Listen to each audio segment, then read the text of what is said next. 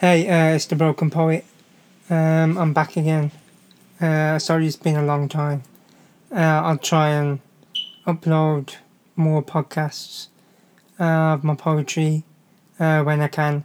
But uh, this is a piece that I performed at Wayland's Yard in Birmingham, the Poetry Jam, hosted by Wayland's Yard and supported by Beatfreeks. And uh, it's every first Thursday of the month. So uh, if you ever want to come down and listen to some poetry or listen to some uh, good vibes or uh, go and perform yourself, then uh, that's the place to go every first Thursday of the month.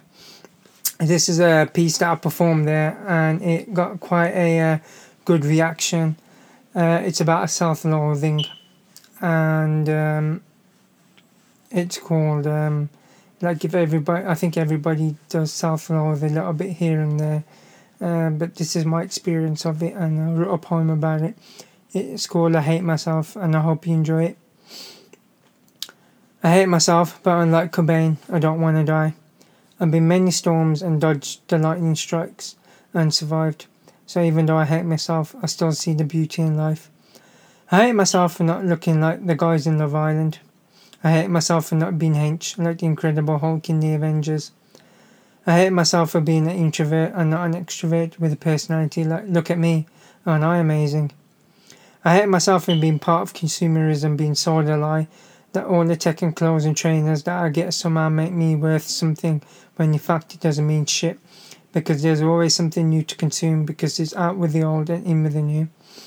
I hate myself for listening to the voice in my head saying that I'm worthless and don't mean anything. I hate myself, but unlike Cobain, I don't want to die. I've been in many submission holds, but I won't tap out because mentally I'm stronger than that. I hate myself for looking in the mirror and seeing someone who's lanky, unattractive, and ugly because I know I'm worth something. I hate myself for thinking if I had blonde hair, blue eyes, and pale skin, I would be attractive because that's what society's prescribed notion of what beauty is stuck across all media. So when you don't see your own skin color represented, you tend to hate yourself.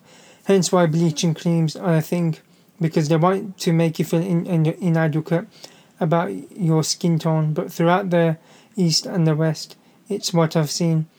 Yet when a heat wave comes, all the porcelain skin is out to get a skin tone like mine. So I should be proud of the skin tone. I mean, yeah, if I don't see it around, I can't feel good about it.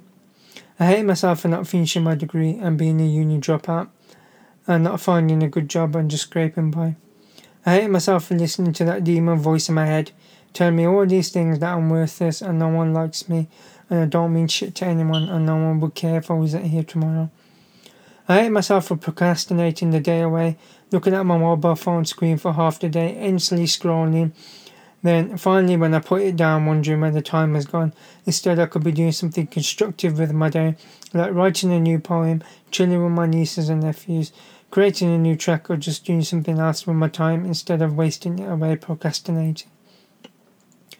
I hate myself for having social anxiety. I don't know what to say and or how to act when other people are around in social situations.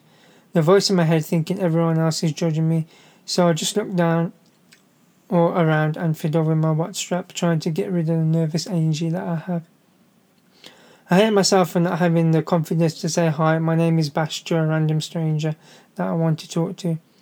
I hate myself for drinking through my father's cancer diagnosis to block out the pain of him dying from cancer. I hate myself for not spending more time with him before he passed away. I hate myself for not grieving properly and just burying it deep inside and not letting it out. I hate myself for not saving my cousin from suicide. He was the first one in the fam to get to Cambridge, and we all were so proud, but now he's six foot underground. If only I knew what he was going to do and had five minutes with him to talk him out of gassing himself to death in the tent. He might still be here today, enjoying his time at uni, but when I found out it was too little too late. So if you know someone who is in pain, give them five minutes of your time and maybe you could talk them out of ending their lives. I hate myself when I'm out with friends having a drink and they ask me if I'm alright. I lie and say yes, but deep down I'm screaming inside. I hate myself for being lonely all the time. I hate myself for falling into the trap of individualism and not collectivism.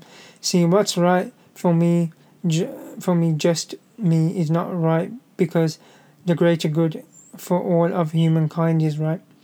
I hate myself for not believing in myself that I can achieve the things I want to in life. I hate myself for being pessimistic and not optimistic about the future and think about things in the future. I hate myself for carrying all this extra emotional baggage around with me. I wish there was a rubbish bin in my brain where I could just delete the bad memories away, like a laptop, deleting them forever. But just like my laptop screen, the only peace I seem to get is when I'm asleep. The memories seem to subside for a short while, but just like my laptop screen when it's awake, the files are still there, and so are my memories in my brain, swirling around again. These memories make me who I am, though, good or bad. I'm still here today, even though I struggle with the pain. So maybe when I rest in peace, my soul will be at peace, but not before my time is upon this earth, because there's there is still a plenty of things that need to be done. I hate myself, but unlike Cobain, I don't want to die. I've been in many st- uh, storms and dodged the lightning strikes and survived. So even though I hate myself, I still see the beauty in life. So I guess what I'm trying to say is that even though I hate myself, the only one who can change things is me, and I need to learn to love myself before anyone else. So even though I hate myself, I know I can come out the other side feeling alright. I know things can change, I just need to give them a try.